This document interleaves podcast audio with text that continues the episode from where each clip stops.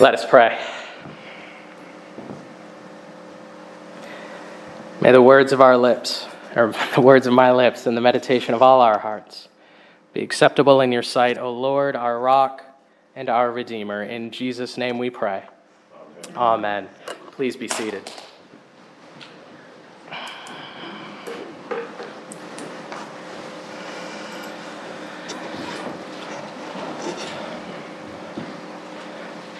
Throughout this Lenten season, we have been spending time in the upper room with Jesus. Along with his disciples, we have been sitting at his feet and listening in on the final instructions he had for those who would continue to follow him after he had departed. We learn that following him is the only path that leads to salvation, that he is the way, the truth, and the life. We learn that He did not leave us as orphans in this world, but gave us the Holy Spirit to lead us into all truth, to be our guide, our help, and our protector. We learn that His path leads to the cross, where the glory of the Father and the love of God are put on full display. Tonight, we roll back the clock a little bit, going back to the beginning of that evening with the disciples. After the Passover meal that Jesus shares with the disciples, he begins teaching them about who he is with a simple and yet profound act. He washes their feet. John tells us that Jesus, having loved his own who were in the world, he loved them to the end. I've often read that verse as a statement of how Jesus continued to love his disciples to the end of his time with them on the earth. And that is, of course, true. He did. But the Greek behind this word gives us a, a more profound meaning of what is happening here. The word end here is telos in the Greek. And while that word does carry the, the meaning of end as if uh, as in something ceasing or, or stopping, what's being conveyed here is less about time and more about purpose. John tells us that Jesus loved his disciples to the fullest possible extent. That his goal, his purpose, his end, we could say, was to love them. And Jesus then puts that love on display with this act, this act that so scandalized Peter. This humble act of service. In it, he conveys the genuine love that he has for his disciples. He shows them the necessity of his love. He shows them the extent of his love, and he shows them the humility of his love. And it is those things that we're going to look at this evening. We see just how necessary Jesus' love is through this interaction with Peter. When Jesus begins to wash the disciples' feet, Peter does his level best to keep Jesus from debasing himself in such a way. Peter is offended that the Lord would stoop so low as to wash the feet of those who should be serving him. Lord, do you wash my feet? Never. It should never happen. Jesus rightly points out that Peter has no idea what he is talking about. And he puts the reality of the situation before him. If I do not wash you, Jesus says, You have no share in me. And that is what is truly at stake here. The truth is, if Jesus does not wash any of us clean, then we have no share in him. We cannot be in relationship with him unless he cleanses us from that which keeps us unclean, unless he removes our sin from us. Now, in this way, it's understandable that Peter doesn't really get what's going on in this moment. Jesus' ultimate cleansing act has yet to happen. And that is what this foot washing is ultimately symbolic of. Symbolic of what Christ would truly accomplish for the whole world upon the cross. It's symbolic of, of how his blood would be shed to wash away the stain of our sin. Afterward, you will understand, Jesus says. Because in just a few days, his work would be complete.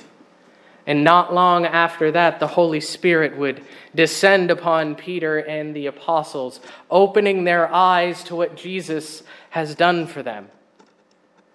Afterward, they would understand.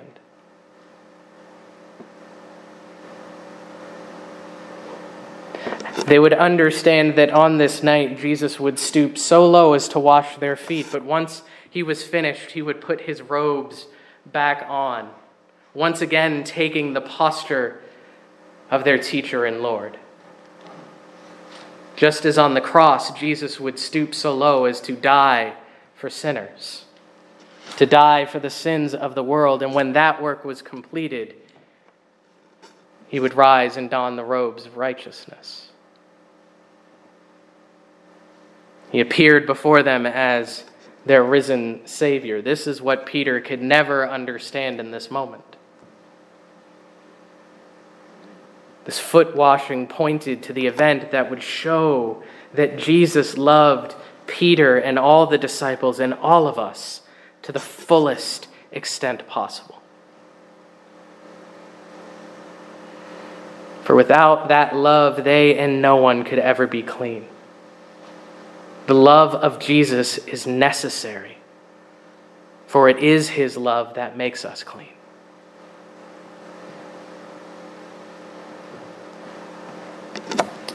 We also see in this passage the extent of the love that Jesus has. John tells us that at this point, Satan was already tempting Judas to turn his back on his Lord and betray him.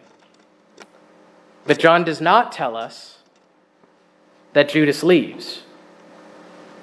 In fact, we know that Judas is still here at this point, and he'll remain with this group for at least a little while longer because Jesus tells Judas later on in chapter 13 to do quickly what it is that he is considering.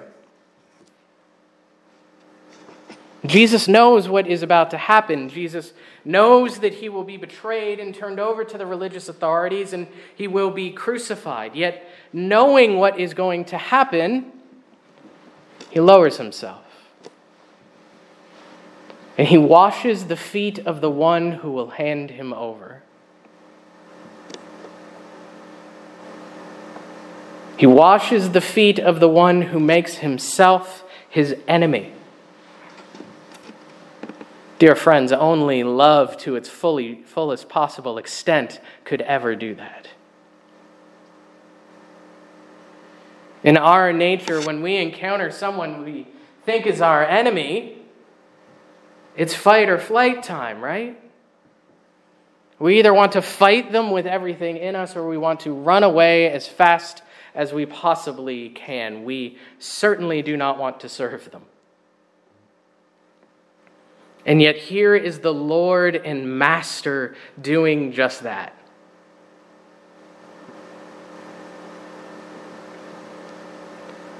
But if we know anything about Jesus and anything about ourselves, this actually shouldn't surprise us.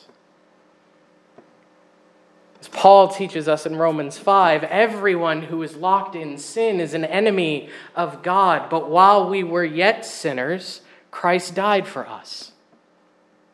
While we were still enemies of our Lord, he lowered himself to die for us and to make us friends of God. And so here's the takeaway, friends.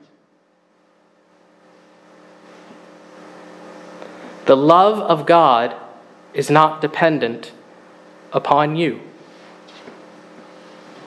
It is not dependent upon me. It doesn't come because I have made myself worthy of it or I have done enough that He might pay attention to me and, and then extend His love. I don't compel God to love me, He simply loves me. The love of God is not dependent upon me or you. The love of God extends far more than we realize, and it covers far more than we give Him credit for. We often look at our sin or the sin of others and believe that not even God could forgive it, not even God could love us with, with this or that action on our ledger. We owe too much for him to love us, we think. We are too indebted. My friends, Jesus, Jesus loved Judas enough to wash his feet. And he loved you enough to walk the hard road of the cross. And while, yes, our sin is what made the cross necessary, it is his love for his people that brought him to it. The New Testament scholar D.A. Carson said this It was not the nails that held Jesus to the wretched cross. It was his unqualified resolution out of love for his Father to do his Father's will, and it was his love for sinners like me. It was his love for sinners like you.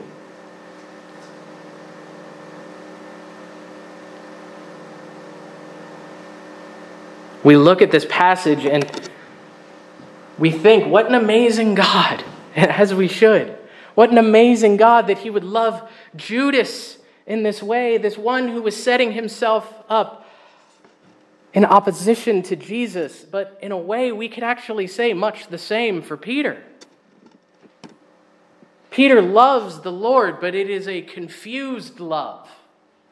It is still filled with the, the pride of the world. It is, it is a false humility that causes him to initially reject the Lord's work for him.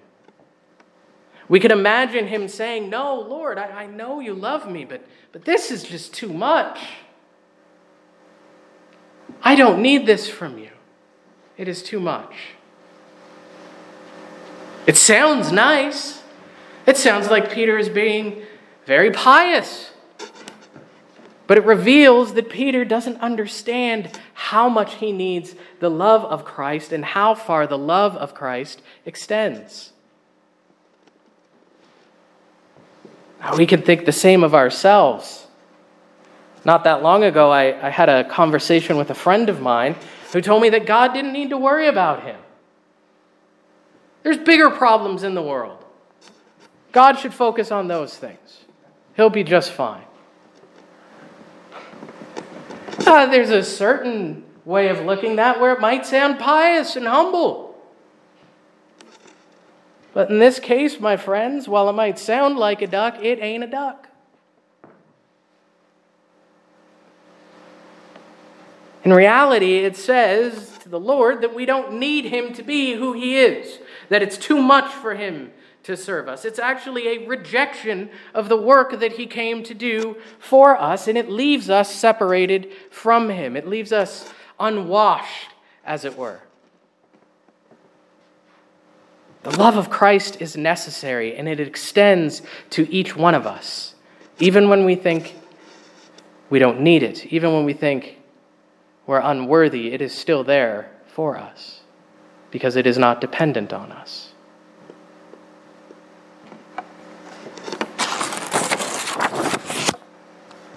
The love of Christ also reveals his humility. John tells us that Jesus knew his hour had come and that he was returning to the Father. But more than that, verse 3 says that Jesus, knowing that the Father had given all things into his hands, and that he had come from God and was going back to God, he lays aside his garments and begins to wash the disciples' feet. Jesus is the one by whom and for whom all things were created. He is the Lord and King. He is the most powerful and most real thing in all of existence. And yet he strips himself of his outer garment and he gets down on his knees and does work that was fit only for slaves. That's why Peter was so offended. How can someone we know has come from God, whom we believe to be the Messiah, act like this? The humility of Christ easily offends us. He is showing them that loving someone to the fullest possible extent is about laying aside what brings us honor and glory so that we might serve the one in front of us. Just this past Sunday, we read that though he was in the form of God, Jesus did not count equality with God something to be grasped, but emptied himself by taking the form of a servant. You see, friends, in this moment with the disciples, at the beginning of this farewell discourse, the entire gospel is present. For in his incarnation, Jesus set aside his glory and took on the form of a man, just as in this moment he laid aside his robes, he laid aside his position as teacher and Lord, and took upon himself the posture and the dress of a slave, all so that he could wash his disciples clean, humiliating himself. So that he might serve them It's exactly what he has done for each of us. Humbling himself to the point of death, even death on a cross, that we might be made clean, that we might be saved. And in the end, he takes up his robes, his glory again. In his humility, Jesus extends his unending, gracious love to us. The love we all need. The love that has been and always will be there for us and covers more than we will ever care to acknowledge. That is who our God is. He is our humble, loving servant, Savior. Let's pray. Father, we thank you for the gift of Jesus. We thank you that he would humble himself to the point of death, even death on a cross. Father, we pray as we enter into this holy week that you would help us to consider again the cross, consider again what Christ has done for us, and that for those of us who know him, you would draw us deeper into the knowledge and love of him. And perhaps for those of us who have never known him, who maybe are still offended by his work on our behalf or think that we don't need it, would you remove our false humility?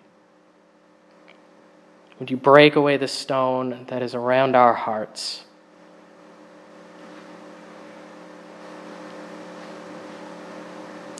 Make us new creations this week. In Jesus' name, amen.